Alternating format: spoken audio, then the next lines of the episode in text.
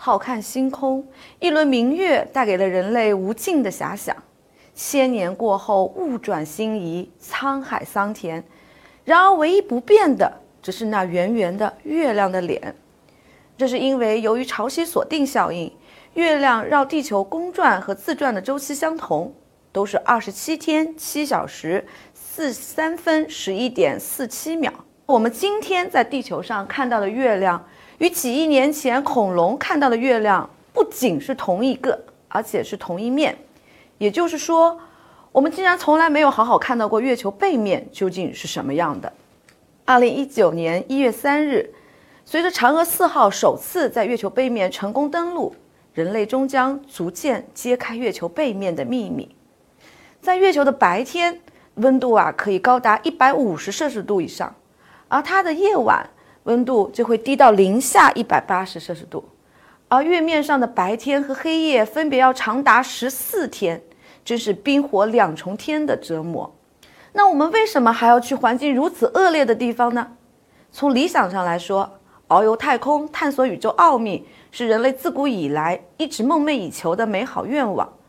我们锲而不舍地想要挣脱地球的引力，去看看地球之外究竟有什么。从现实层面来看，如果要探索遥远的深空，寻找更多的宇宙资源，那么离地球最近的月球无疑就是最好的实验场。我国自1958年以来，经过了60年的发展，在宇宙。探索的征程上，先后树立了三个里程碑，那就是发射人造卫星、载人航天和月球探测。而我所任职的中科院上海硅酸盐研究所特种无机涂层重点实验室，也就是在这样的背景下面组建的。我们实验室呢，就主要从事与航天器相关的各种热控涂层、热防护材料的研究与开发。我们研制的第一代产品就成功的应用于了我国的第一颗人造卫星“东方红一号”上。在最最外层的这件闪着金光的外衣，绝不是为了好看，因为它是一种具有特殊功能的涂层材料，叫做热控涂层。它是航天器热控系统中的一员，也是我们给嫦娥打造的最重要的装备之一。在每个航天器上都有一套经过精密计算设计而来的热控制系统。我们不管外部的条件变化多么的剧烈，都能使航天器内部维持在一定的温度范围，保证舱内的仪器设备正常的工作。这套保护盔甲就叫做热控制系统，它包含有热控涂层、热防护材料以及热管等。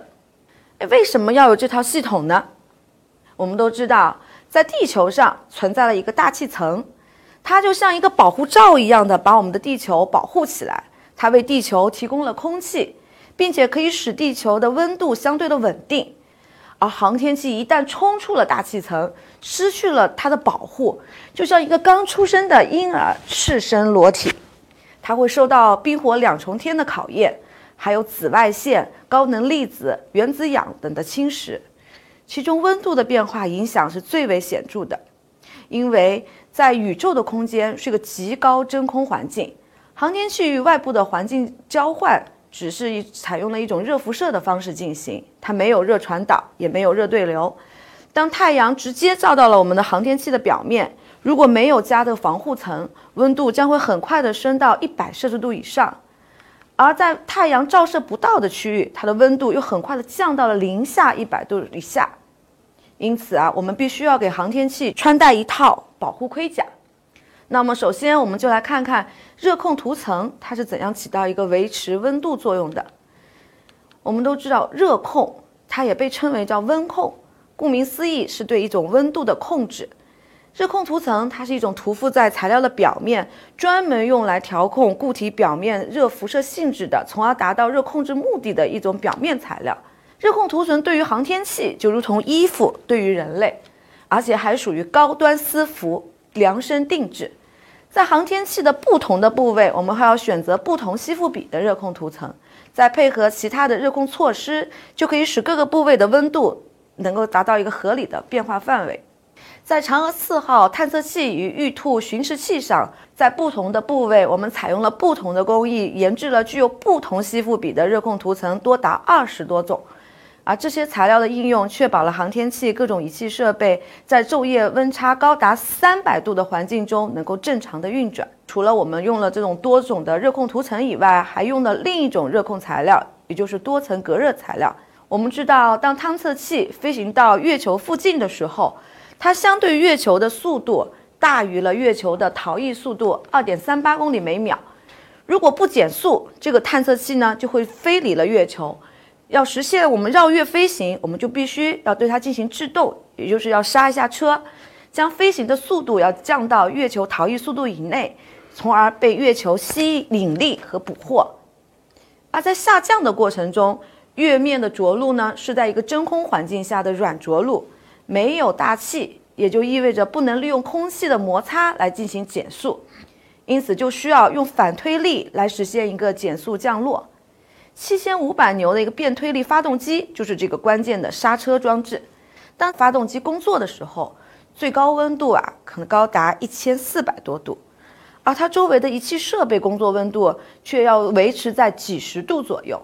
因此，我们必须在这两者之间，在温度上要把它隔离开。于是，我们在发动机的外围给它穿了一条裙子，也就是用高温多层隔热材料做的。这条裙子的厚度呢，仅为一厘米，但是它是由二十多层特殊的材料组成的。穿上了它，就在发动机和周围的电子元器件之间形成了一道热屏障。哪怕在裙内燃烧时和喷管的温度高达一千多度，裙外的温度也不会超过一百度，就确保了嫦娥四号探测器的正常工作。这种神奇的多层隔热材料。它是由一层低发射率的反射屏和低导热率的隔热层交替叠合生成的。在日常生活中，这种技术啊也得到了很好的应用。热能羽绒服，其实它的原理就跟多层隔热是一样的。在航天器上，一般都有一对大大的像翅膀一样的部件，那就是航天器的供电系统——太阳能电池阵列翻板。在这个翻板的接触点上有一种特殊的功能涂层，就叫做高摩擦抗冷焊涂层。顾名思义，高摩擦就是指这个涂层具有很高的静摩擦系数，而抗冷焊则是指在高真空条件下，金属固体的表面会失去了气体，然后固体表面相互接触时会发生不同程度的粘结现象，就这就叫做冷焊。在微观尺度下，这种现象与材料表面原子的扩散是密密切相关的。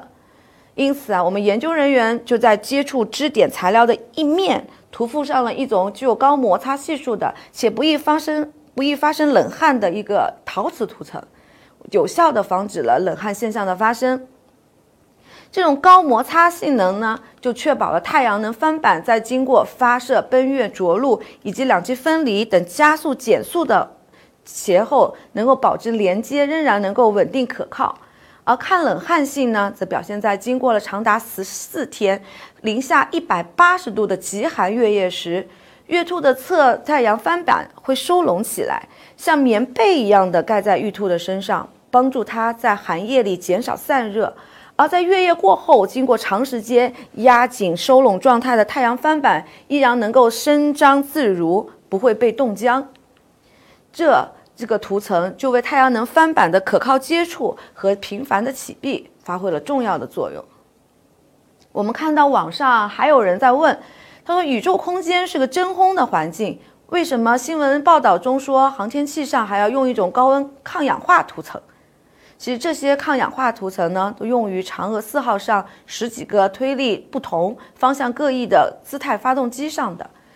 图上看到的这些喇叭状的部件就是推力室喷管。别看它们个头很小，但是它们的作用却很大。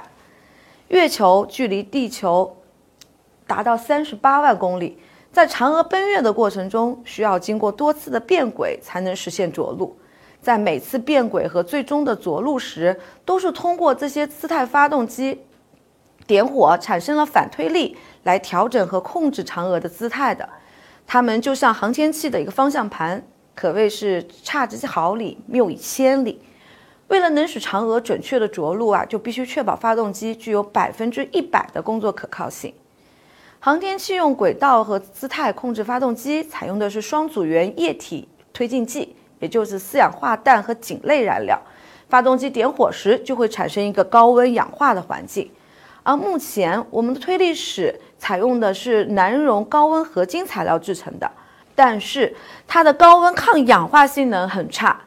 它会发生一个很灾难性的 PAS 的粉化氧化。如果没有高温抗氧化涂层的保护，在高温氧化的环境中，它会在很短的时间内就会被烧穿。要是当我们给这个推力室的部件涂覆上了一种微米级的硅化物体系的高温抗氧化涂层后，在发动机点火时，它的温度可以高达一千三百度的有氧环境下，硅化物呢首先会被氧化，在涂层的表面形成一层连续的致密的玻璃态的氧化硅，它能有效的隔离了氧，进一步氧化。在另一方面，这个氧化硅在高温下它具有一定的流动性。能够自动的去弥补涂层氧化过程中产生的裂纹、孔洞等缺陷，也就像我们的人上整体的血小板一样，能够具有一个止血自愈的功能。随着火星探测、深空探测等新的航天任务的出现，对我们热控涂层材料也提出了新的、更高的要求。未来这些材料呢，将会向着长寿命、轻量化、多功能化以及智能化方向发展。漫长的太空旅行。热控涂层不仅要经过温度剧烈变化的考验，还要忍受长期的太阳紫外辐照、高能宇宙射线、微流星撞击等恶劣环境。这就要求热控涂层在较长的时间内性能要稳定，它的使用寿命达十年、二十年，甚至要更长。而轻量化则是要为了增加航天器的有效载荷，在总的重量不变的情况下，航天器要进行瘦身减重。这样我们就能带更多的东西上天了。在嫦娥和玉兔上，我们就大量的运用了轻质合金，也就是镁合金和钛合金。我们看镁合金为例，镁合金就比我们原来用到的铝合金要轻三分之一。如果我们把航天器上的铝合金都换成了镁合金，那么航天器就能够负载更多的部件和仪器设备了。目前。我们已经在世界上最轻的合金，也就是镁锂合金上，成功的研制出了一种新的热控涂层，并且得到了一个成功的应用。啊，多功能化是指在具有热控作用的同时，还具有其他的功能。在未来的航天器上面，为了应对不同的工作环境，我们研制了具有防静电功能的热控涂层，防止月球上灰尘污染的热控涂层。然后还有一个能吸附分子级污染物的热控涂层等等，而我们最后说的这种智能化的热控涂层呢，是相对于之前我们提到了各种涂层而言的，因为之前我们所说的各种涂层，它是固定的，具有固定的吸附比，可以看作是一个被动作用，所以在航天器的不同的部位，我们要选用不同的材料，而智能热控涂层，它是基于材料的热质相变特征而研制的。涂层的发射率可以随着航天器表面的温度变化而变化，能够自动的实时的对周围的环境进行响应，就像变色龙一样。这种涂层特别适用于对功能和质量要求非常苛刻的微纳卫星。目前我们实验室开发了两类这种智能涂层，一种就是具有钙钛矿结构的锰氧化物，它是一种缺陷型的化合物。它随着温度的变化，材料的晶格结构会发生转变，在转变的过程中，它会呈现出金属性和绝缘性。而另一类呢，是基于氧化钒薄膜来制备的，它在特定的温度下会发生一个金属和半导体的一个相变，也就是像我们平时的自动运转的百叶窗一样，在我们室外、的室内的温度啊较高的时候，它能够。遮住阳光，遮住光线，而当室内温度低时呢，就能透进光线来。这种涂层已经在实验卫星上进行了成功的搭载，并得到了广泛的应用。最后，很高兴我们能为这次美妙的奔月计划保驾护航。了解月球这颗离地球最近的卫星只是第一步，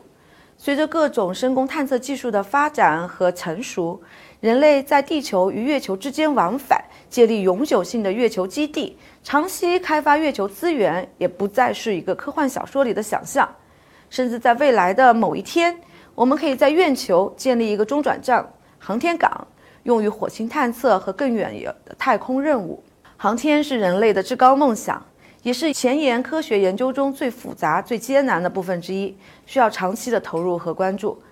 唯有掌控天地冷暖才能纵横无限宇宙。谢谢大家。